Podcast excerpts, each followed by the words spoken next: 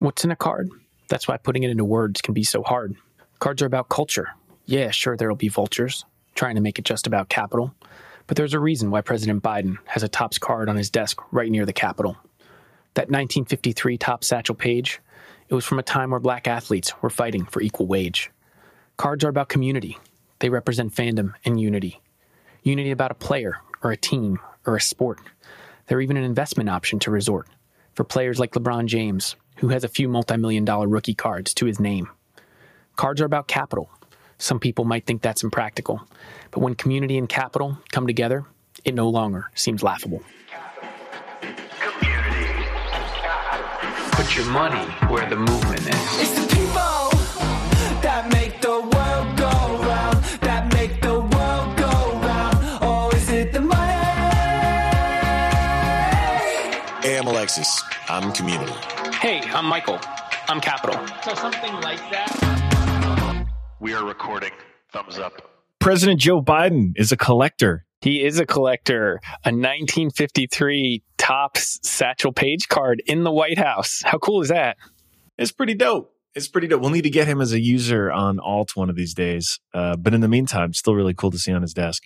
It's a good flex. There's something pretty cool about seeing that over his shoulder in the White House. Alt goes mainstream. Actually, that is the thing that popped in my head. Alts are going mainstream. Well, I, I think the other cool piece of this, one, it's obviously this asset class is financializing, right? There are platforms like Alt or Rally and Otis who are are creating ways for people to invest in these assets, right? Alt is enabling people to value, buy, trade, and and vault these assets. Rally and Otis are enabling people to access fractional pieces of a you know uh, of a LeBron James rookie card that might be a few million dollars and and many people you know don't want to put that kind of money into a card but they can buy $500 worth of it. Uh, so that's one piece of it. The other piece of it which is really cool though gets the community side actually and and I think gets to what Biden did is that cards is a cultural representation. I mean th- there's got to be a reason behind why why President Biden had that card in the White House. He could pick any card, Yeah. but I wonder why he picked that card. We got to find out. I don't know enough about baseball history. Um, Satchel Paige definitely played in the Negro leagues. Yeah. Okay. Hold on. So there's, oh, okay. All right. I mean, five decade long career. Good Lord. Also in the National Basketball Hall of Fame. I mean, he certainly transcended the sport in terms of entering the popular culture.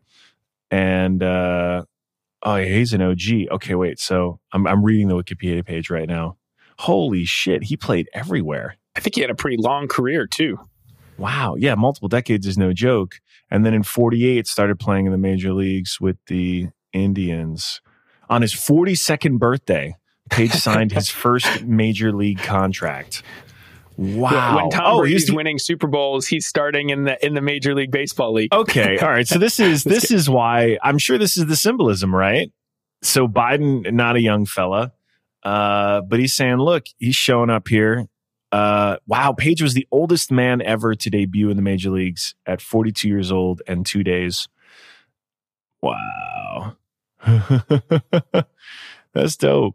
So, what do you make of all this when it comes to like the power of cards as a cultural representation? Because I think that actually turns investing on its head in many ways, right? Like, if you're able to invest in something you love or are really interested in, doesn't that change the way people think about investing? Oh yeah. I mean, it creates entirely new dynamics around, I think, investing strategies and lots of things because people are deciding to hold, you know, no one holds a stock. Few people hold stock because of like some nostalgic value. And, and so I think that hopefully means, I mean, uh, okay, it could also mean more volatility because some, some cards will be very like sort of callously bought and sold.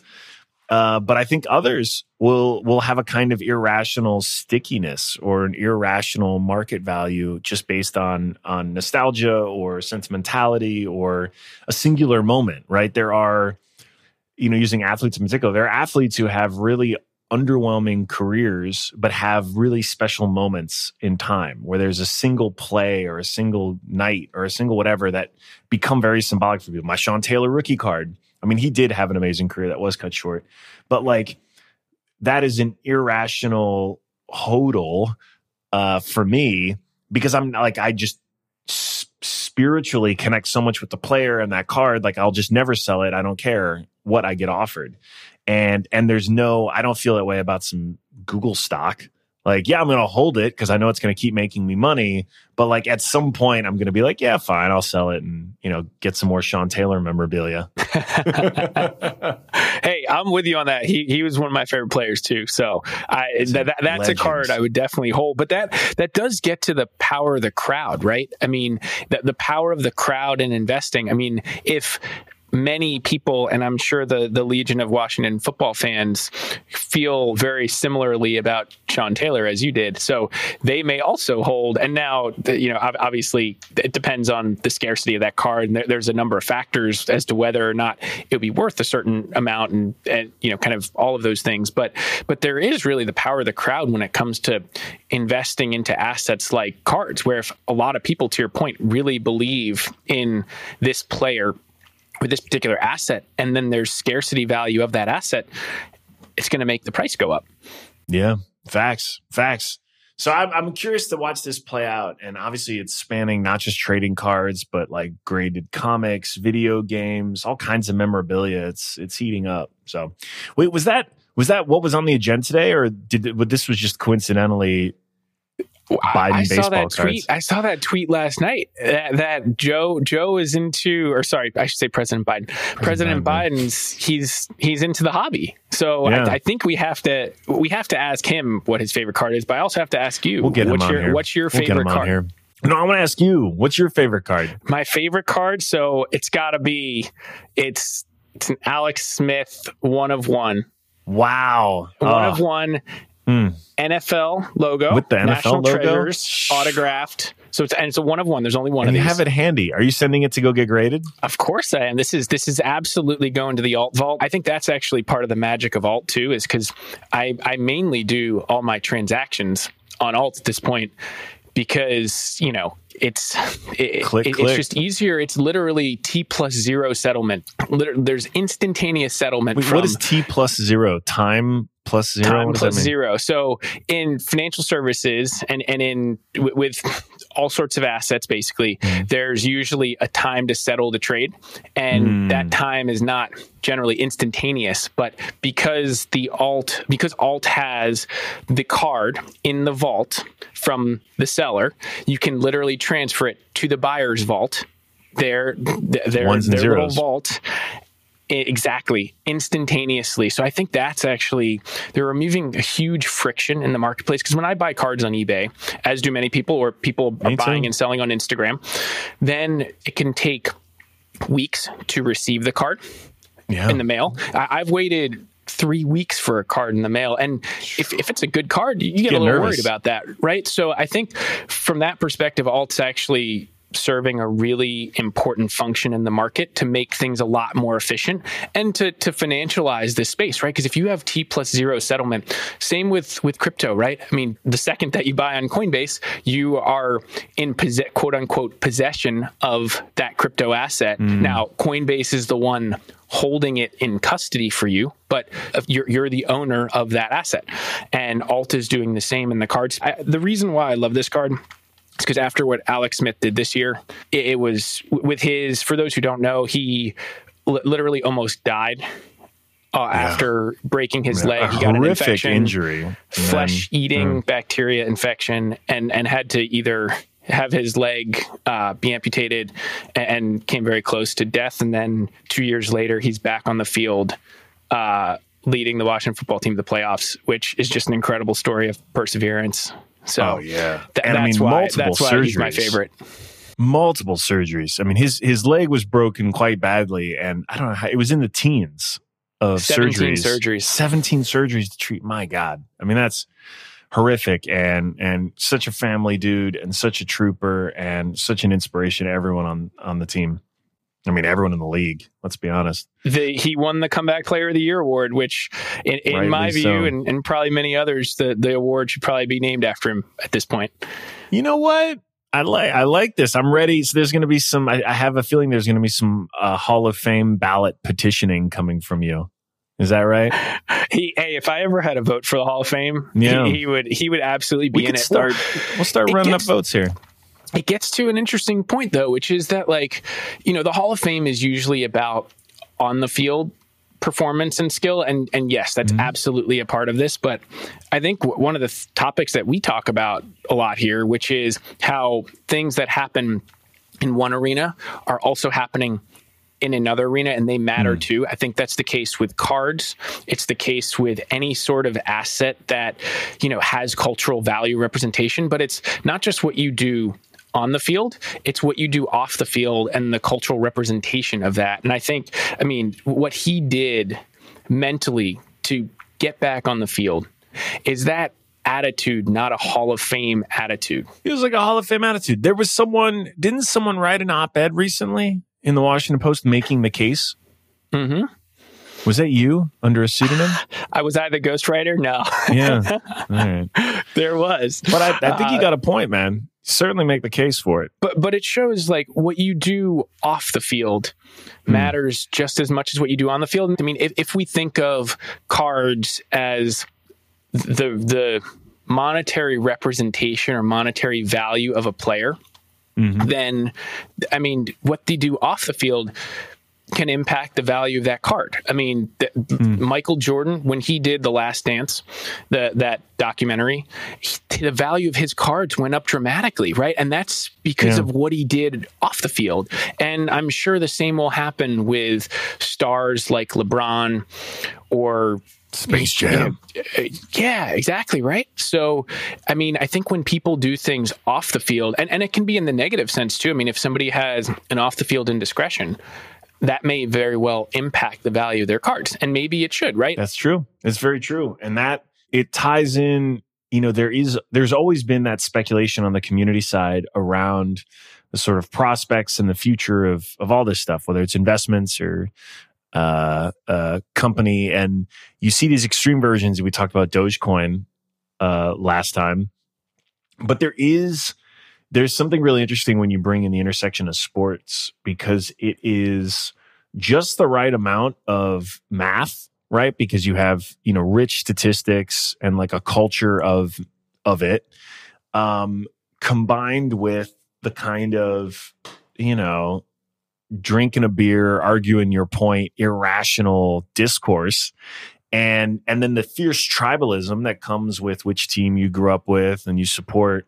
And then in an age where free agency is dictating totally new trends and fantasy sports has people just rewired when it comes to allegiance it's wild man. But it's like the perfect breeding ground for that intersection of community and capital.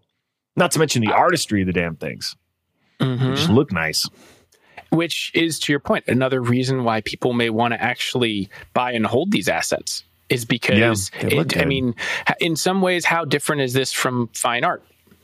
Yeah. Oh, it's not. It's just our generation's 100%. I think this is our generation's art. It would have been maybe a Warhol, whatever pop art was a couple of, I guess, a generation or two ago. That is, that's what this one is. I mean, street art has a role in it. Uh, there's, there's all these different bottom up, organic, popular art movements now that are coming up from the people. It's just genuinely what people want, what they want to collect, what they want to look at. Well, it's what people want. And I wonder how much room there is for assets that people care about or are interested in to be the vehicle in which people learn about financial literacy. I mean, w- don't you I think you'd so. rather spend more time like researching and understanding why a card has certain value than to your point like why a stock of XYZ company does? Oh, 100%. I mean, that's, I hope this is a gateway to get a whole generation of youth and adults, but especially youth interested in financial literacy and learning about this because it's a way more interesting way. Oh, 100%. It's a way more interesting way because it's relatable, it's cultural, it's like something kids actually might feel some interest in talking about and learning about. So if you're a traditional financial institution, how do you compete with that? uh, acquire people who are doing it better. I, I just, I'm very cynical when it comes to any incumbent, not just financial institutions, but any incumbent to innovate. It's really, really hard. And, and it's funny, like, what's a company we think of as being really innovative? Google. You think of as being really innovative. And there was a, I think it was a conversation between Peter Thiel and Eric Schmidt 10 years ago that actually aged really well for Peter, which is not something I can always say about things that Peter Thiel has done or said. But this thing actually did. And he basically was like, Google is just a, a holding company. Like Google is a search company that generates tons of revenue that has just run out of places to put it. Like they just don't know what to do with this capital anymore. And they're not innovating. They can't innovate fast enough. And they're just sitting on a well of dollars that, that just keeps spilling out more and more money. And I think by and large, it's absolutely true. And, you know, credit to a company like Amazon, which has managed to both get to absurd scale, but always have a culture of, of innovation and shipping and improvement. But uh, they're pretty rare. They're pretty rare. And, and I actually think most businesses end up just going obsolete or acquiring in order to keep up with innovation. So I'm not just picking on your finance companies. I mean, well, a it's, it's funny. It's funny you say that. So it was slightly rhetorical question in the sense that I, I also uh, agree with you that it, it, will be very hard for incumbents to figure this out. But but it also shows that there's now whether it's investing or other sorts of or kind of anything related. It could be it could be for video games. It could be for cr- creating enabling people to access all sorts of technology newer players are providing a way for younger people to do things in ways that that the incumbents just can't. Um, but when it comes to things like investing, I, I do think we are at a we are at a seminal moment for younger people to learn about investing in new and different ways. You see, I mean, just this week alone, there were there were two different digital banks focused on teens, one of which Greenlight got funded by Andreessen, multi-billion dollar valuation. Uh, Current actually started there, that also actually got funded by Andreessen. They're, they're not as focused on on the teen banking segment, but there are a few players going after kids. Um, so I think like people are realizing how do you get younger people involved in financial services? But I, like you, think that it's going to be around where people are interested in. I mean, you and I, we we collected cards as a kid, and we, you know, we, we would look at the values of these cards. We'd go to card shops. Guide. We'd, we, Yeah. yeah, I mean, and yet we're not taught financial literacy in class, but we could probably learn a lot about how to do how to how to think about what an asset is how to how to value that asset how to trade that asset. And you know mm-hmm. yes there's differences between cards and stocks for sure. I mean i'm not going to sit here and say that a card's a productive asset. There's no cash flow mm. you know there's no there's no cash flow tied to it like there is with a company. But there is some value if you if there's a way that you could ever create a tie between the player's output and what they do both on and off the field and then tie that to the value of the card, you're almost creating a stock market of sports or of a player, which is kind of cool. I mean, that is definitely we're we're absolutely trying to create a a, platform on alt where it's as easy to buy and sell these cards as it is stocks. And I do think in the new generation of athlete recognizes that owning their cards is a way to invest in themselves. And there's that great clip of LeBron after the finals being asked about the price of his card. And we'll, we'll play that clip here. Uh, and it was a seminal moment for me. Now, it, it also worth noting that uh, the alt fund actually bought that card. Well, and then how much did this? How much did a LeBron James card that's not graded as high as the one that all Five X, I think five X. It's worth 5 million. 5.2 million. It was sold for 5.2 five point two million this week. I mean, you you see this right? That was, and I, it's funny. I actually sent a note to Mav, and I was like, "I told you, man. Like, you gotta listen to me. Get as many of these things as you can." And I like the fact that as players, especially the the sort of the the goat tier players, are thinking about this and investing in this asset class. The new generation of digital natives all, I think, fundamentally understand it. They're in the culture. You see players posting photos of their cards and all this stuff. And it's the way LeBron talked about it, right? He had some in the safe and he knew that his family was going to be good. It embodies this idea that through trading cards and through what's becoming a more and more efficient marketplace, eventually a kind of stock market for trading cards for athletes, for culture creators, um, you're going to have a way to literally invest in yourself and and that is something that's appealing to everyone but especially these athletes who are realizing they have more and more leverage in this new world thanks to the internet and social media and they have more following than Mm. Many corporations. LeBron, I, I think, what is it, 77, 78 million Instagram followers. Ru Russell Wilson has as many Instagram and Twitter followers as, as Amazon and Microsoft. Uh, I'm pretty, I'm pretty Yeah, that's sure, real. you know, people know, people know who those two Seattle companies are, but they also know who Russell Wilson is. Right? And that's- and that's pretty relevance. powerful. Yeah. right? I mean, what does that do for the the pull and power that these athletes have? Do you think? And then how does that tie to something like sports cards?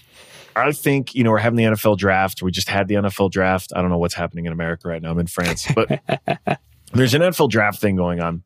And, you know, something like draft day is going to come to be seen as a moment where I think that's when, I don't know what the point is. Whenever a college athlete is eligible to get a trading card, will be a similar kind of moment. And I think we'll see a day where, I mean, players, they're going to want to in like I said, invest in themselves. We're going to see their their their their friends, their family members buying their cards as well because it's like a way to buy the stock early. Now, some some players will obviously come out the gate like Zion, super hyped, but they're the they're the outliers. Um, and you're going to see this new era where you know trading cards are the stock, this physical, beautiful asset that is uh, almost a sign of like I've made it, right? Kind of like an IPO is for a startup as much as we grudgingly don't want to acknowledge that an IPO is still or being publicly traded is a very important milestone for a startup, um, it is. And you know, all the Silicon Valley grumbles would be like, "Oh, we don't need finance," blah blah blah. But the truth is, it's a really special moment, and and I think we're going to see trading cards looked at as the same way. On that point, do you think that if we start to see financialization of sports cards and and the value of those cards be tied to the player both on and off the field, do you think it gives the player a feeling of they need to have more responsibility for their actions because there could be repercussions in terms of Yeah. how their how the how their cards are valued and then how they may be perceived in the broader market. A little bit. And I only say a little bit because I think of all the CEOs who still do awful shit, even when they're CEOs of publicly traded companies. Like it was the, was it a McDonald's executive who was hooking up with employees? It was. and like, I mean, yeah, so, so it, I, look, it's not, let's, let's be real. It's not going to eliminate it, but, um, I think it is going to trend in a better direction for sure.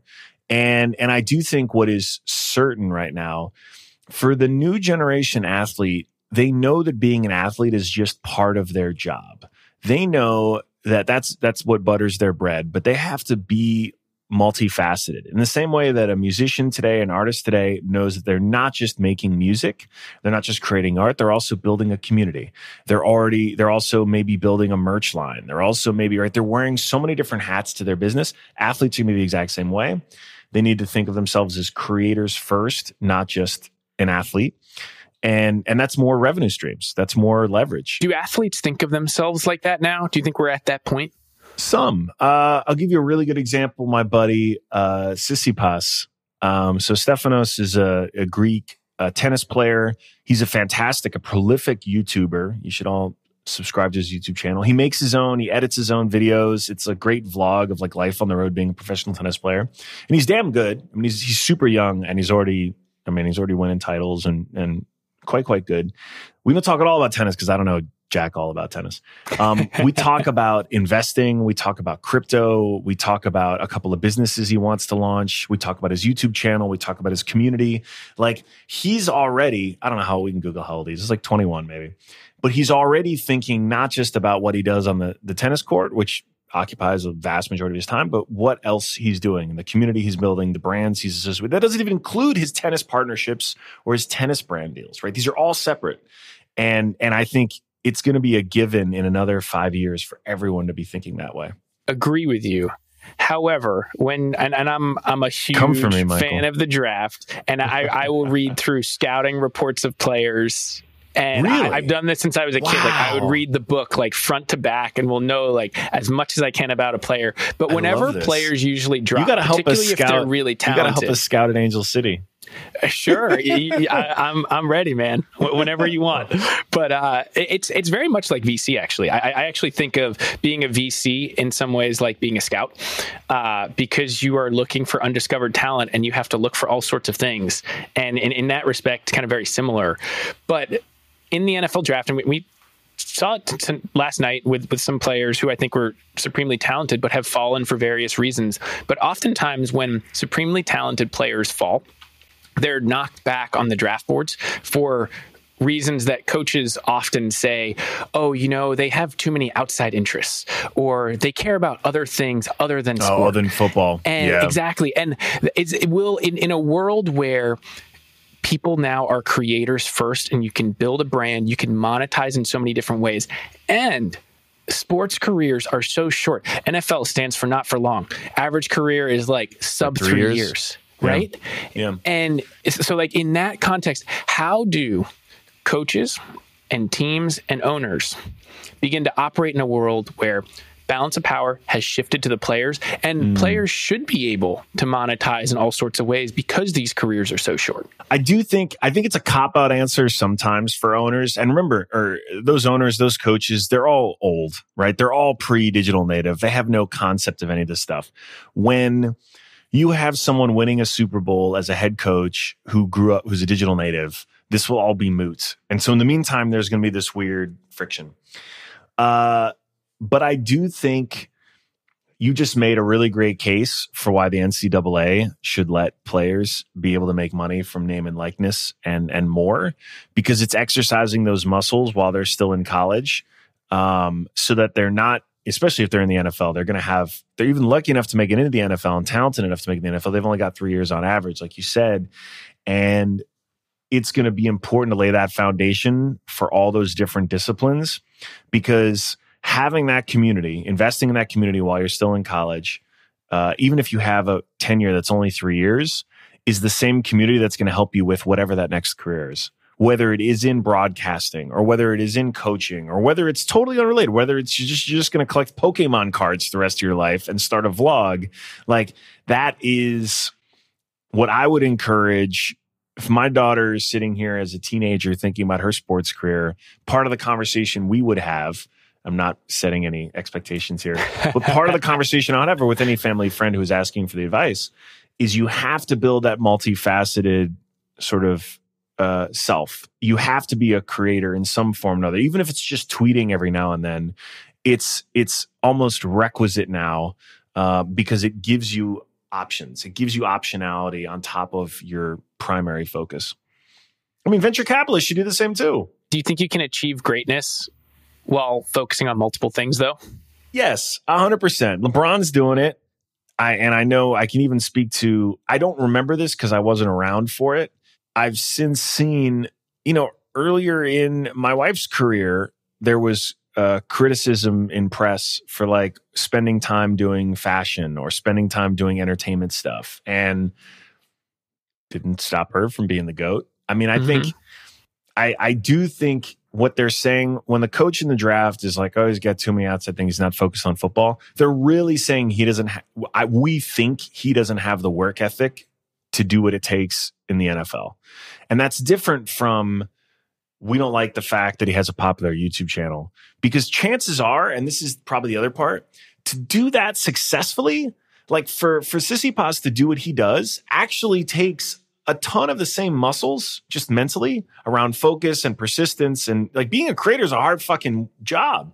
Well, the other thing too, and maybe there's a way over time to tie this to success and and and a positive aspect of this, which is players whether they're stars on the field or not, but players who have other interests that bring in large fans and followings and communities. Sports are a business. What if that actually, what if that starts to be looked at in a positive light and it actually brings more fans in for merch sales, for other ways of monetization, not just for the player, but for the team? Then I, if, I wonder how that manifests itself because if you turn it on its head, right? Because it seems like a convenient excuse, right? It's like, oh, you know, when, when a player doesn't play well, it's like, oh, they have too many outside interests. They're focused on things off the field. They're doing too many commercials. They don't play well. That's just a convenient excuse because there are tons of great players who achieve greatness on the field or on the court and then also do a lot of things off the field. It's just the moment that they don't succeed or falter a bit is when people start to say, "Oh, well, they can't do this." And and it's in some senses it feels very unfair because again, why shouldn't they be able to monetize in every which way possible while they are in the in the prime of their career? Yeah. Let them. We do it. Venture capitalists, how much time do we spend on Twitter? It's good for our work, good for our business. Hopefully, this is still enough time to give the fans what they want. Is this some good meat on that? Good meat on that plate? Oh, this is this is perfect. This is this perfect right. bite size, bite size, thirty four minute, thirty four minute podcast. You know, Chris edits this thing too, right? He does. So you know, he he he keeps he's got a heavy hand with his edits. He makes us sound really smart.